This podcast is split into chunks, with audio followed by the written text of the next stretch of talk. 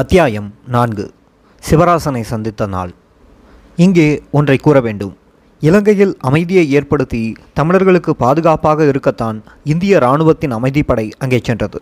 ஆனால் இலங்கை அதிபர் ஜெயபர்த்தனாவின் கபட புத்தியால் அது புலிகளுக்கும் இந்திய இராணுவத்திற்குமான மோதலாக மாறிப்போனது. அது இந்திய தலைவர்களுக்கும் புலிகளுக்குமான உறவில் கசப்பை விரிசலை ஏற்படுத்தியிருந்தது.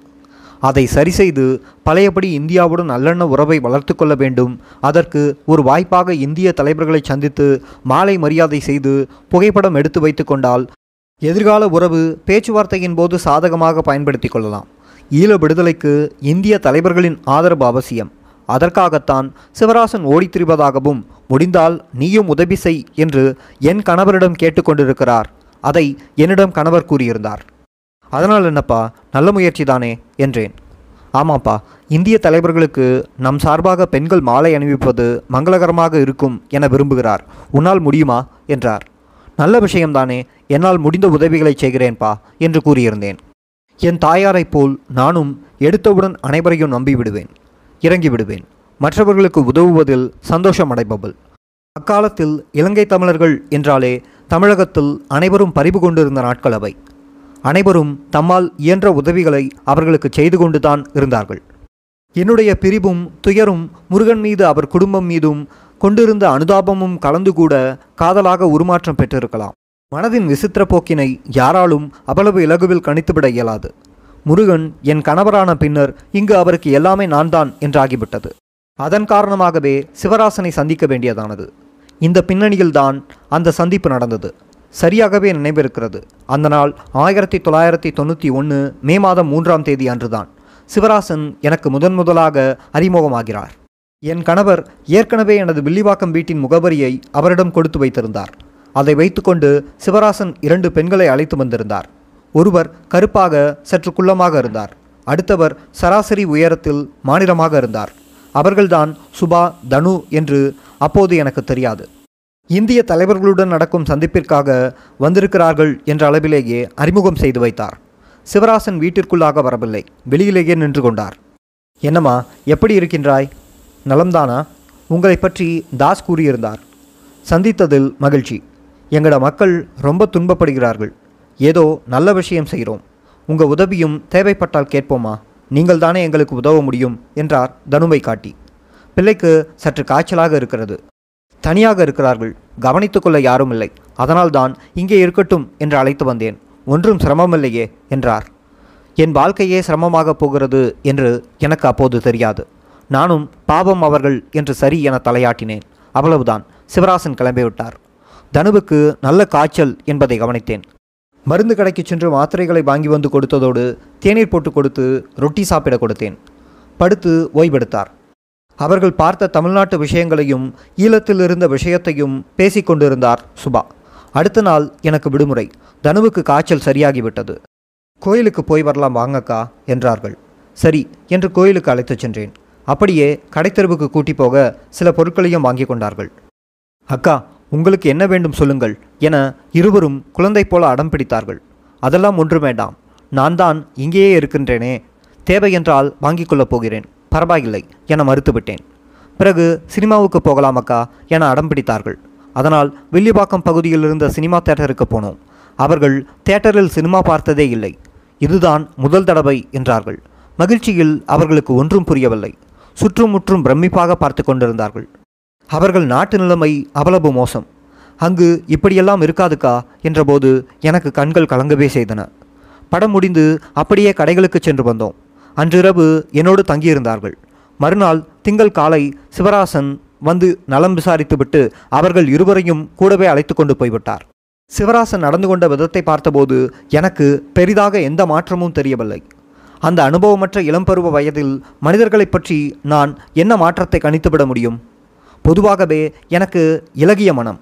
யாராவது உதவி என்று கேட்டு வந்தால் ஓடி செய்யக்கூடியவள். என் அம்மாவிடமிருந்து வந்த குணமாகத்தான் இது இருக்க முடியும். அதுவும் உடல்நிலை சரியில்லாமல் இருக்கிறார்கள் என்றதும் அவர்களுக்கு உதவ வேண்டும் என்று நினைத்தேன். அவ்வளவுதான். அதை தாண்டி வேறு எதையும் தெரிந்து கொள்ளவில்லை. அது என் தவறு அல்ல. அந்த வயதின் குறைபாடு. பெரிதாக எதையும் சந்தேகப்பட்டு விசாரிக்க வேண்டும் என்ற அனுபவம் இல்லாத வயது. அதுவும் கணவரின் ஊர்க்காரர்களாக இருக்கிறார்களே அவர்களின் உதவியோடுதான் கணவர் வெளிநாடு போக இருக்கிறார் என்ற எண்ணத்தில்தான் அதையும் செய்தேன். அதன் பிறகு மே மாதம் ஆறாம் தேதி நானும் கணவரும் சந்தித்து கொண்டோம். அன்று நான் ராயப்பேட்டை வீட்டிற்கு சென்றேன். அங்கே என் அம்மாவும் இருந்தார்கள். அதனால் நாங்கள் இருவரும் கணவன் மனைவியாக காதலர்களாக பேசிக்கொள்ள முடியவில்லை. பொதுவான விஷயங்களை மட்டுமே பேசியிருந்தோம். அப்போது கூட சிவராசன் பற்றி பேச அவசியம் இருக்கவில்லை. ஏழு ஐந்து ஆயிரத்தி தொள்ளாயிரத்தி தொண்ணூற்றி ஒன்று அன்று ஏதோ பேருந்து நிறுத்த போராட்டம் நடந்தது. நான் வீட்டில்தான் இருந்தேன். மதிய நேரத்திற்கு பிறகு சுபாவையும் தனுவையும் அழைத்து கொண்டு வந்திருந்தார் சிவராசன். நந்தனத்தில் சென்னை ஒரு பொதுக்கூட்டம் நடக்கிறது. முன்னாள் பிரதமர் விபி சிங் நடிகர் திலகம் சிவாஜி ஸ்டாலின் ஆகியோர் எல்லாம் கலந்து கொள்கிறார்கள். அதில் விபி சிங்கை சந்தித்து மாலை போட இருக்கிறோம். நீங்களும் வர முடியுமா? என்று சுபாபும் தனுவும் என்னிடம் குலைந்தார்கள். சரி வீட்டில்தானே இருக்கிறோம். போய் வரலாமே என சம்மதித்தேன். விபி சிங்கை சந்திப்பது அருகிலிருந்து பார்ப்பதும் பெரிய விஷயமாயிற்றே. அந்த மகிழ்ச்சியில் நான் கிளம்பியிருந்தேன். அவர்களுக்கும் சந்தோஷமாகிவிட்டது. போகிற வழியில் என் கணவரையும் சந்தித்தோம். கூட்ட இடத்தில் ஹரிபாபு மற்றும் பேரறிவாளன் ஆகியோரையும் பார்த்தேன். மாலை ஆறு மணிக்கெல்லாம் அந்த கூட்ட இடத்திற்கு போய்விட்டோம். பலர் மேடையில் பேசிக் கொண்டிருந்தார்கள். இரவு ஒரு மணி அளவில்தான் விபி சிங் மேடைக்கு வந்தார். அவருக்கு மாலை அணிவிக்க தனு முயற்சி செய்தார். முடியவில்லை. பிறகு மேடையிலிருந்து இறங்கி போகும்போது மாலையை கையில் வாங்கி கொண்டார். புகைப்படம் எடுக்கும்படி என்னிடமும் ஒரு கேமராவை கொடுத்திருந்தார்கள். ஆனால் அங்கிருந்த பதற்றத்தில் நெருக்கடியில் என்னால் புகைப்படம் எடுக்க முடியவில்லை. அந்த நேரத்தில் ஹரிபாபு மேடைக்கு எதிரில் இருந்ததால் அவராலும் படம் எடுக்க முடியாமல் போனது. மாலை அணிவிக்க முடியாமல் போனதற்கும் அதை படம் எடுக்க முடியாமல் போனதற்கும் சேர்ந்து சிவராசன் கோபப்பட்டு அடுத்த முறை இப்படி தவறவிடக்கூடாது என எல்லாரையும் திட்டினார். நான் மிகவும் பயந்து போய்விட்டேன் குழம்பி விட்டேன். காரணம் சிவராசன் அப்படி கோபப்பட்டு பேசுவார் என நான் சற்றும் எதிர்பார்க்கவில்லை.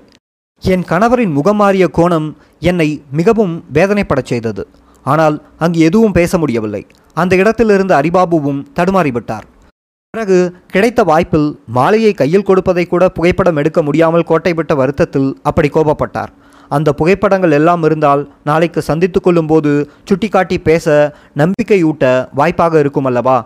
அது தவறிவிட்டதே என்ற வருத்தத்தில் இருந்தார். அதனால்தான் அப்படி பேசினார் என சுபாபும் தனுவும் சொன்னார்கள். நான் பேசாமல் இருந்து விட்டேன். ஆனால் அது எங்களை நம்ப வைக்க நடத்திய நாடகம் என்று பின்னால் தான் புரிந்து கொண்டோம். அதாவது பின்னாட்களில் நல்லுறவு வளர்க்க புகைப்படம் மிகவும் அவசியம். அதனால்தான் இரு கேமரா ஏற்பாடு செய்யப்பட்டது. அதை தாண்டி எங்களுக்கு வேறு சந்தேகம் வந்துவிடக்கூடாது என்பதற்காக அப்படி கடுமையாக நடந்து கொண்டிருக்கிறார். இந்த பொதுக்கூட்டத்தில் நாங்கள் மாலை ஆறு மணி முதல் இரண்டு மணி வரை சுமார் ஏழு மணி நேரம் அங்கே இருந்தோம். ஆனால் பிறகு நடந்த விசாரணையில் எங்களை யாரும் அந்த கூட்டத்தில் பார்த்ததாக ஒருவர் கூட சாட்சியம் அளிக்கவில்லை. பல புகைப்படக்காரர்கள் இருந்தும் நாம் மேடைக்கு அருகே இருந்தும் யாரும் எம்மை புகைப்படம் எடுக்கவில்லை சிபிஐ அப்படி எதனையும் கைப்பற்றவில்லை. பின்பு அதை விசாரிக்கவும் இல்லை. இதுதான் இயற்கை யதார்த்தம். ஆனால் இருபத்தி ஒன்று ஐந்து ஆயிரத்தி தொள்ளாயிரத்தி தொண்ணூற்றி ஒன்று ஸ்ரீபெரும்புத்தூரில் குண்டு வெடித்தபோது அங்கே என்னை பார்த்ததாக மூன்று பேர் சாட்சியம் அளித்திருக்கிறார்கள். அதில் இரண்டு பேர் காங்கிரஸ் கட்சியைச் சேர்ந்தவர்கள் ஒரு பெண் போலீஸ் அதிகாரி. என்ன விசித்திரம்! சாட்சிகள் எப்படி பொய்யாக உருவாக்கப்படுகிறார்கள் என்பதற்கு இது சிறந்த எடுத்துக்காட்டு எனலாம். இதற்கிடையில் என் கணவர் ஊரிலிருந்து நண்பர்கள் குடும்பம் வந்திருக்கிறார்களப்பா. முக்கியமான கோவிலுக்கு எல்லாம் போய் வர வேண்டும். நீங்களும் கூட இருந்தால் நன்றாக இருக்கும் என அழைக்கிறார்கள். போய் வந்து விடுகிறேன்பா என கேட்டிருந்தார். பொதுவாக இலங்கையிலிருந்து வரும் தமிழர்கள் பலரும் இங்கிருக்கும் கோயில் குளங்களுக்கு அதிகம் போவார்கள். இது பற்றி எனக்கு முன்பே ஓரளவு தெரிந்திருந்ததால் சரி பத்திரமாக போய் வாங்கப்பா என கூறினேன். இந்த நிலையில் பத்து ஐந்து ஆயிரத்தி தொள்ளாயிரத்தி தொண்ணூற்றி ஒன்று அன்று அம்மாவோடு சேர்ந்து கொண்டு வில்லிவாக்கம் வீட்டிற்கு வந்திருந்தார் என் கணவர். அம்மாவுக்கு திடீரென என்னை பார்க்க வேண்டும் என தோன்ற துணையாக அவரை அழைத்து வந்திருந்தார். அன்று கூட நாங்கள் இருவரும் எதையும் மனம் விட்டு பேசிக்கொள்ள முடியவில்லை. பொதுவான விஷயங்களைத்தான் பேசிக்கொண்டிருந்தோம் பொழுது விடிந்ததும் என் கணவரை அழைத்து கொண்டு போய்விட்டார் அம்மா. எனக்கு கணவருடன் சரியாக பேசிக்கொள்ள முடியவில்லையே என வெறுப்பாகி போனது. அடுத்த நாள் பதினொன்று ஐந்து ஆயிரத்தி தொள்ளாயிரத்தி தொண்ணூற்றி ஒன்று அன்று ஏற்கனவே சொன்னபடி இலங்கை நண்பர்களோடு கிளம்பி போய்விட்டிருந்தார். எங்கள் ராயப்பேட்டை வீட்டிலும் அவர் தங்கவில்லை. அவர் மீண்டும் சென்னை திரும்பும் வரை எனக்கு வெறுமையான நாட்களாகத்தான் இருக்கப் போகிறது என்ற தவிப்பில் காத்திருந்தேன். அதற்கு அடுத்த நாள் பனிரெண்டு ஐந்து ஆயிரத்தி தொள்ளாயிரத்தி தொண்ணூற்றி ஒன்று அன்று சுபாவும் தனுவும் என் வீட்டிற்கு வந்தார்கள். அன்று எனக்கும் விடுமுறை நாள் என்பதால் அவர்களை மீண்டும் சினிமாவுக்கும் கோயிலுக்கும் கடைகளுக்குமாக அழைத்து போய் வந்தேன். அது அவர்களுக்கு பிடித்ததாக இருந்தது. சுபா சினிமா பார்ப்பதை அதிகம் விரும்பினார். இசைப்பிரியர் வேறு. தனு கோயிலுக்கு போவதை அதிகம் விரும்பியிருந்தார். அன்று என்னோடு தங்கியிருந்துவிட்டு விடிந்ததும் அவர்கள் இருவரும் கிளம்பி போய்விட்டார்கள். நான் அலுவலகம் சென்று விட்டேன். நான்கு நாட்கள் ஓடியிருக்கும். அலுவலகத்தில் இருந்த தொலைபேசி மீதே கவனம் ஓடியிருந்தது. என் கணவரிடமிருந்து ஏதாகிலும் அழைப்பு வராதா என்ற ஏக்கம் அது. தவிர வேறு ஒரு எதிர்பார்ப்பும் இருந்தது. எனக்குள் ஒரு மாற்றம் உண்டாகியிருந்தது. எனது நாட்கள் கடந்து போய்விட்டன. வாந்தி வர தொடங்குகிற மாதிரி வயிற்றில் கரு உண்டாகி இருக்கிறது என்ற முடிவுக்கு வந்திருந்தேன். அது எனக்கு மகிழ்ச்சியாகவும் இருந்தது. வீட்டிற்கு தெரிந்தால் பிரச்சனையாகுமே என்று பயமாகவும் இருந்தது. எப்படியோ கணவருக்கு இந்த மகிழ்வான செய்தியை சொன்னால் போதும் மனம் ஆறிவிடும் என்ற தவிப்பில் கிடந்தேன். அப்போதுதான் அந்த அழைப்பும் வந்தது. எடுத்தேன் மறுமுனையில் என் கணவரை தான் ஏன்பா எப்படி இருக்க? எங்கே இருக்க? எப்போ வருவ? என்று நான் படபடத்து கொண்டே இருந்தேன். வந்துடுவேன்பா நாளைக்கோ அடுத்த நாளோ வந்துடுவேன்பா. ஒன்றும் பிரச்சனை இல்லை நல்லபடியாகத்தான் இருக்கேன் என்று கூறினார். ஒரு முக்கியமான விஷயத்தை சொல்லணும்பா நேரில் தான் சொல்லணும்னு இருக்கேன். அதான் சீக்கிரம் வந்துடுவியா? என்று கூறினேன். அப்படியா? என்ன விஷயம்? தள்ளி போடாதேப்பா. இப்போவே சொல்லிடு. நானும் என்னவோ ஏதோன்னு குழப்பத்தோடவே இருக்க வேண்டியிருக்கும். அதனால் என்னன்னு சொல்லிடுப்பா என்றார். எனக்கும் அதுவும் சரியாகத்தான் பட்டது. சுற்றுமுற்றும் பார்த்து கொண்டே நீங்கள் அப்பாவாக போகிறீங்க என் உடம்பு மாறிக்கொண்டிருக்குது. அதை வச்சு பார்க்குறப்ப நீங்கள் அப்பாவாக போகிறீங்க கன்ஃபார்ம் என்று கூறி சிரித்தேன். ஐயோ! இந்த நேரம் பார்த்து தூரமாக இருக்கிறேனே. கிட்டக்க இருந்தா தூக்கி ஒரு சுத்தி சுத்தி கொண்டு வந்திருப்பேனே. என்னப்பா இப்படி சொல்லிட்ட? என்றார். பார்த்தீங்களா? அதுக்குத்தான் நேரில் சொல்லிக்கொள்ளலாம்னு இருந்தேன். நீங்கள் தான் அடம் பிடிச்சிங்க என்றேன் பொய்க்கோபத்தோடு சரிப்பா சீக்கிரம் வந்துடுறேன் என தொலைபேசியை வைத்து விட்டார். அவராக வைத்து விட்டாரா? அல்லது தானாக துண்டிப்பானதா? என்று குழப்பம். கோபமாகவும் இருந்தது. எவ்வளவு பெரிய முக்கியமான விஷயத்தை சொல்லியிருக்கேன் அவர் பாட்டுக்கு நேரில் வரேன் சீக்கிரமாக வரேன்னு சொல்லிக்கிட்டு வரட்டும் வைத்துக்கொள்கிறேன் என கோபமாகி போனேன். இது பொய்க்கோபமா உண்மையான கோபமா என எனக்கே தெரியவில்லை. எப்படியோ அவரிடம் தகவலை கூறிவிட்டோம் என்ற மகிழ்ச்சியும் மனதிற்கு இதமாயிருந்தது. அதே போன்று ஆறு நாட்கள் கழித்து பதினேழாம் தேதி அன்று ஒரு தொலைபேசி அழைப்பு. தான் சென்னைக்கு வந்துவிட்டதாகவும் அந்த உறவினர்களுக்கு வேண்டிய பொருட்களை எல்லாம் கடைகளில் வாங்கி கொடுத்து அனுப்ப வேண்டும் முடித்துக்கொண்டு வந்து பார்க்கிறேன்பா என்ற தகவலை சொன்னார். சென்னைக்கு வந்துவிட்டாரே எப்போது சந்திப்போம் என்ற நினைப்பும் கூட எனக்கு மகிழ்ச்சியாக இருந்தது. ஆனால் அடுத்தடுத்து நடந்ததுதான் எங்களின் சந்திப்பை குழப்பிவிட்டது. எங்கள் சந்திப்பு தடைப்பட்டது அப்போது எனக்குள் வேதனையையும் எரிச்சலையும் கொடுத்திருந்தது உண்மை ஆனால் அதற்குள் இறைவன் எமக்கு பெரிய நன்மையினை செய்திருக்கிறார். எம் மீதான குற்றச்சாட்டு பொய்யானது என்பதனை நிரூபிக்க சிபிஐயினரை திரட்டி தந்த சான்றுகள் அவை. ஆனால் நாங்கள் அவற்றினை எடுத்து காட்டியும் எந்த நீதிமன்றமும் கருத்தில் கொள்ளவில்லை என்பதே பெரிய துரதிருஷ்டம். இது எப்படி என்பது அடுத்து வரும் அத்தியாயங்களில் விளக்கமாக சொல்லியுள்ளேன். அடுத்த நாள் மே பதினெட்டாம் தேதி அன்று சனிக்கிழமை. எனக்கு விடுமுறை. அதனாலோ என்னவோ என் வெளிவாக்கம் வீட்டிற்கு சுபாவும் தனுவும் வந்துவிட்டார்கள். வேறு எதற்கு? ஊரை சுற்றி காட்ட வேண்டும் என்பதற்காகத்தான். சரி பாவம் அந்த ஊரில் இதையெல்லாம் பார்த்திருக்க மாட்டார்கள் தானே என்று நானும் அவர்களை அழைத்து போனேன். அன்று முழுவதும் மகாபலிபுரம் சென்று பல இடங்களையும் சுற்றி பார்த்துவிட்டு திரும்பினோம். இருட்டிவிட்டது பிறகு வெள்ளிவாக்கத்தில் இருந்த தேட்டருக்கு அன்று இரவு காட்சிக்கு சினிமாவிற்கு சென்று வந்தோம். அடுத்த நாள் பத்தொன்பதாம் தேதியும் ஒரே சுற்றுலாதான் முக்கிய கோவில்கள் கடைகள் என்று மனம் போன போக்கில் சுற்றியிருந்துவிட்டு இரவுதான் வீடு வந்தோம். அன்று இரவும் வெள்ளிவாக்கத்தில் உள்ள தேட்டருக்கு படம் பார்க்க போகலாமாக்கா? என்றாள் சுபா. ஆளை விடுங்கப்பா சுற்றுனது போதும். நாளைக்கு அலுவலகம் போக வேண்டும். நேரத்தோட படுக்கணும் என கூறிவிட்டேன். அன்று இரவு ஒரே கலகலப்பாக பேசியிருந்தார்கள். விடிந்ததும் அவர்கள் கிளம்பி போய்விட்டார்கள். நான் என் வேலைக்கு கிளம்பிவிட்டேன். அந்த இரண்டு நாட்களும் என் கணவர் என்னை பார்ப்பதற்கு அலைந்திருக்கிறார். நாங்கள்தான் வீட்டிலேயே தங்கவில்லையே எந்த கோவில் எந்த சினிமா தேட்டரில் நாங்கள் இருக்கிறோம் என அவருக்கு எப்படி தெரியும்? வெளிவாக்கம் வீட்டிற்கு போயிருக்கிறார். அங்கே காலையிலேயே கிளம்பி போய்விட்டார்களேப்பா என கூறியிருக்கிறார்கள். மற்றபடி எங்கே என்று குறிப்பாக அவருக்கு தெரியவில்லை. வெள்ளிவாக்கம் சினிமா தேட்டர் வாசலில் படம் விட்ட பிறகு நின்று பார்த்துவிட்டு ஏமாற்றத்தோடு ராயப்பேட்டை வீட்டிற்கு திரும்பியிருக்கிறார். அடுத்து மே இருபதாம் தேதியும் அப்படித்தான். அலுவலகம் விட்ட பிறகு வழக்கம் போல் சந்திக்க வருவார் என காத்திருந்தேன். அவரை காணவில்லை. அப்படியே ராயப்பேட்டை வீட்டிற்கு புறப்பட்டேன். அந்த நேரம் பார்த்துதான் அவரும் வேறு வேலைகளை முடித்துக்கொண்டு ராயப்பேட்டை வீட்டிற்கு வந்து எப்படியும் என்னை பார்த்தாக வேண்டும் என அவசர அவசரமாக புறப்பட்டு அடையாறு அலுவலகத்திற்கு கிளம்பியிருக்கிறார். ஒருவரை தேடி ஒருவர் எதிரும் புதிருமாக பேருந்துகளில் கடந்து கொண்டிருக்கிறோம். நடப்பது தெரியாமல். அதனால் அன்றும் சந்திக்க முடியாமல் போய்விட்டது.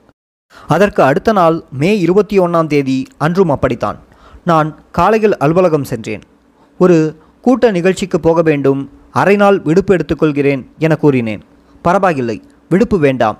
சிறிது நேரம் வேலை செய்துவிட்டு கிளம்பு என்று எனது மேலாளர் கூறியிருந்தார். காரணம் நான் நேரம் காலம் பார்க்காமல் ஈடுபாட்டோடு வேலை செய்யக்கூடியவள் என அறிந்திருந்ததால் அப்படி கூறிவிட்டார். நானும் மதியத்திற்கு மேல் சுமார் ஒரு மணி அளவில் அலுவலகத்தில் இருந்துவிட்டு ராயப்பேட்டை வீட்டிற்கு கிளம்பினேன்.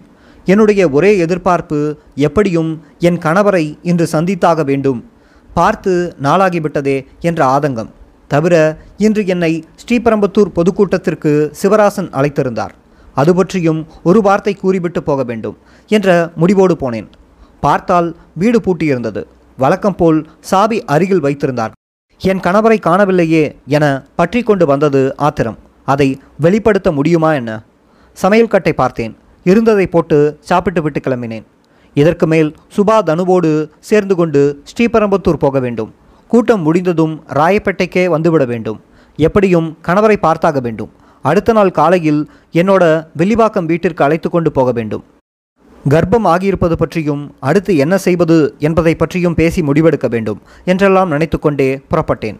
காரணம் இதற்கு மேலும் எங்களின் காதலையோ ரகசிய திருமணத்தையோ மூடி மறைக்க முடியாது. கர்ப்பிணிக்கான அறிகுறிகள் எல்லாமும் தெரியத் தொடங்கிவிட்டது. வீட்டில் என்னாகுமோ என்ற அச்சமும் இருந்தது. அதற்குள் சுபாவும் தனுவும் அங்கு வந்துவிட அவர்களுடன் சேர்ந்து கொண்டு பாரி முனைக்கு புறப்பட்டோம். எனக்குள் இவ்வளவு பிரச்சனைகள் இருக்க மறுபக்கம் ஒரு பெரிய தலைவரை முன்னாள் பிரதமரை இன்று அருகிலிருந்து பார்க்கப் போகிறோமே என்ற ஆசையும் பரபரக்கத்தான் செய்தது. பாரிஸ் கார்னர் பேருந்து நிலையம் போய் இறங்கினோம். அங்கு சிவராசனும் அரிபாபுவும் காத்திருந்தார்கள். அவர்களுடன் சேர்ந்து கொண்டோம். சுமார் ஏழு மணி அளவில் ஸ்ரீபெரம்பத்தூரில் இறங்கினோம். பேருந்தில் சுபாபும் தனுவும் கலகலப்பாக பேசிக்கொண்டு வந்தார்கள். சினிமாவும் சினிமா தியேட்டர்களும் அவர்களுக்கு பெரிய விஷயமாக இருந்தது போலும். கூட்டம் முடிய எப்படியும் பத்து மணி ஆகும். அதற்கு மேல் எங்கேயும் போய் சாப்பிட முடியாது என்று அங்கிருந்த ஓட்டலுக்கு அழைத்துச் சென்றார் சிவராசன். சாப்பிட்டு முடித்ததும் கூட்டம் நடக்கும் இடத்திற்கு சென்றோம். ஊருக்கு ஒதுக்குப்புறமாக முட்புதர்கள் நிறைந்த இடத்தில் கூட்டத்தை ஏற்பாடு செய்திருந்தார்கள். அப்படி ஒரு இடத்தில் கூட்டத்தை வைத்திருக்கிறார்களே என்று எனக்கும் மிக ஆச்சரியமாக இருந்தது.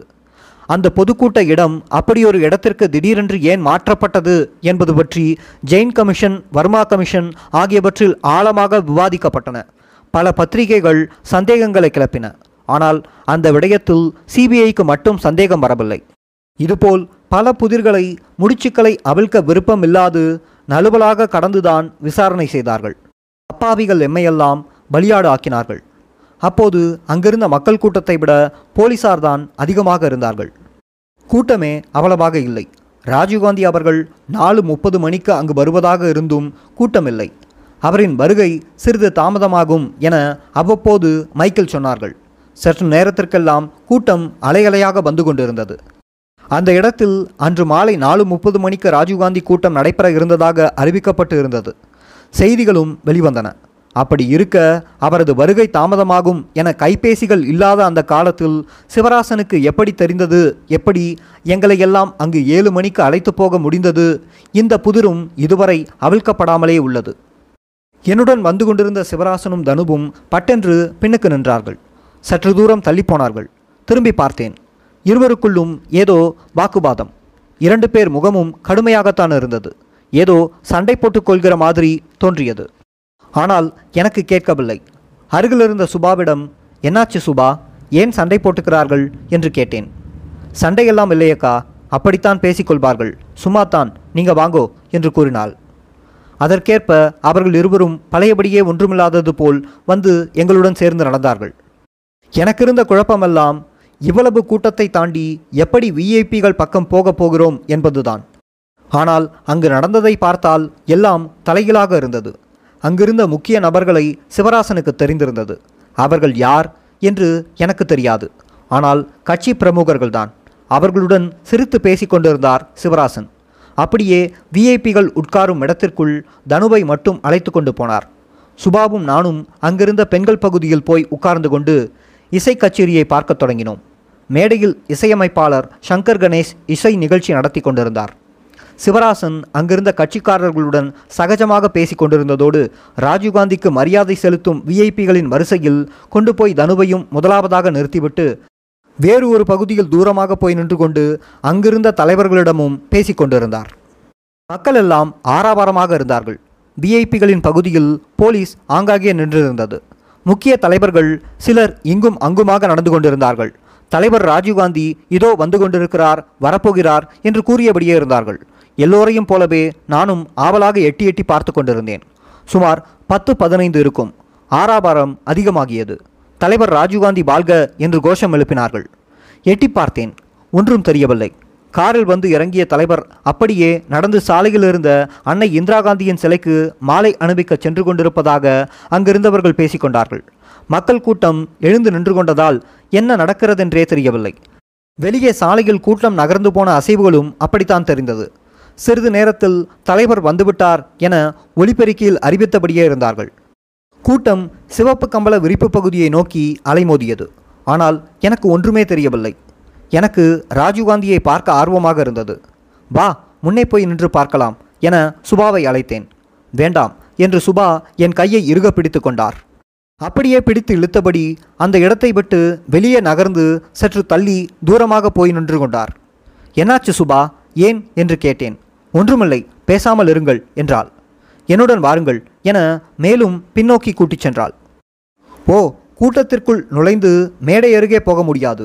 அதனால் சுற்றி கொண்டு போகலாம் வா என கூப்பிடுகிறாள் என்று நினைத்தேன். நானும் அவள் பின்னாலேயே சென்று கொண்டிருந்தேன். என் கையை இறுக்கமாக பற்றி பிடித்திருந்தாள். அது ஏதோ ஒரு செய்தியை சொன்னது. ஆனால் எனக்குத்தான் அப்போது புரியவில்லை. மக்கள் கூட்டம் மேலும் ஆர்ப்பரித்தது. தலைவர் ராஜீவ்காந்தி மேடையை நோக்கி வந்து கொண்டிருந்தார் என்பதை பார்க்க முடிந்தது.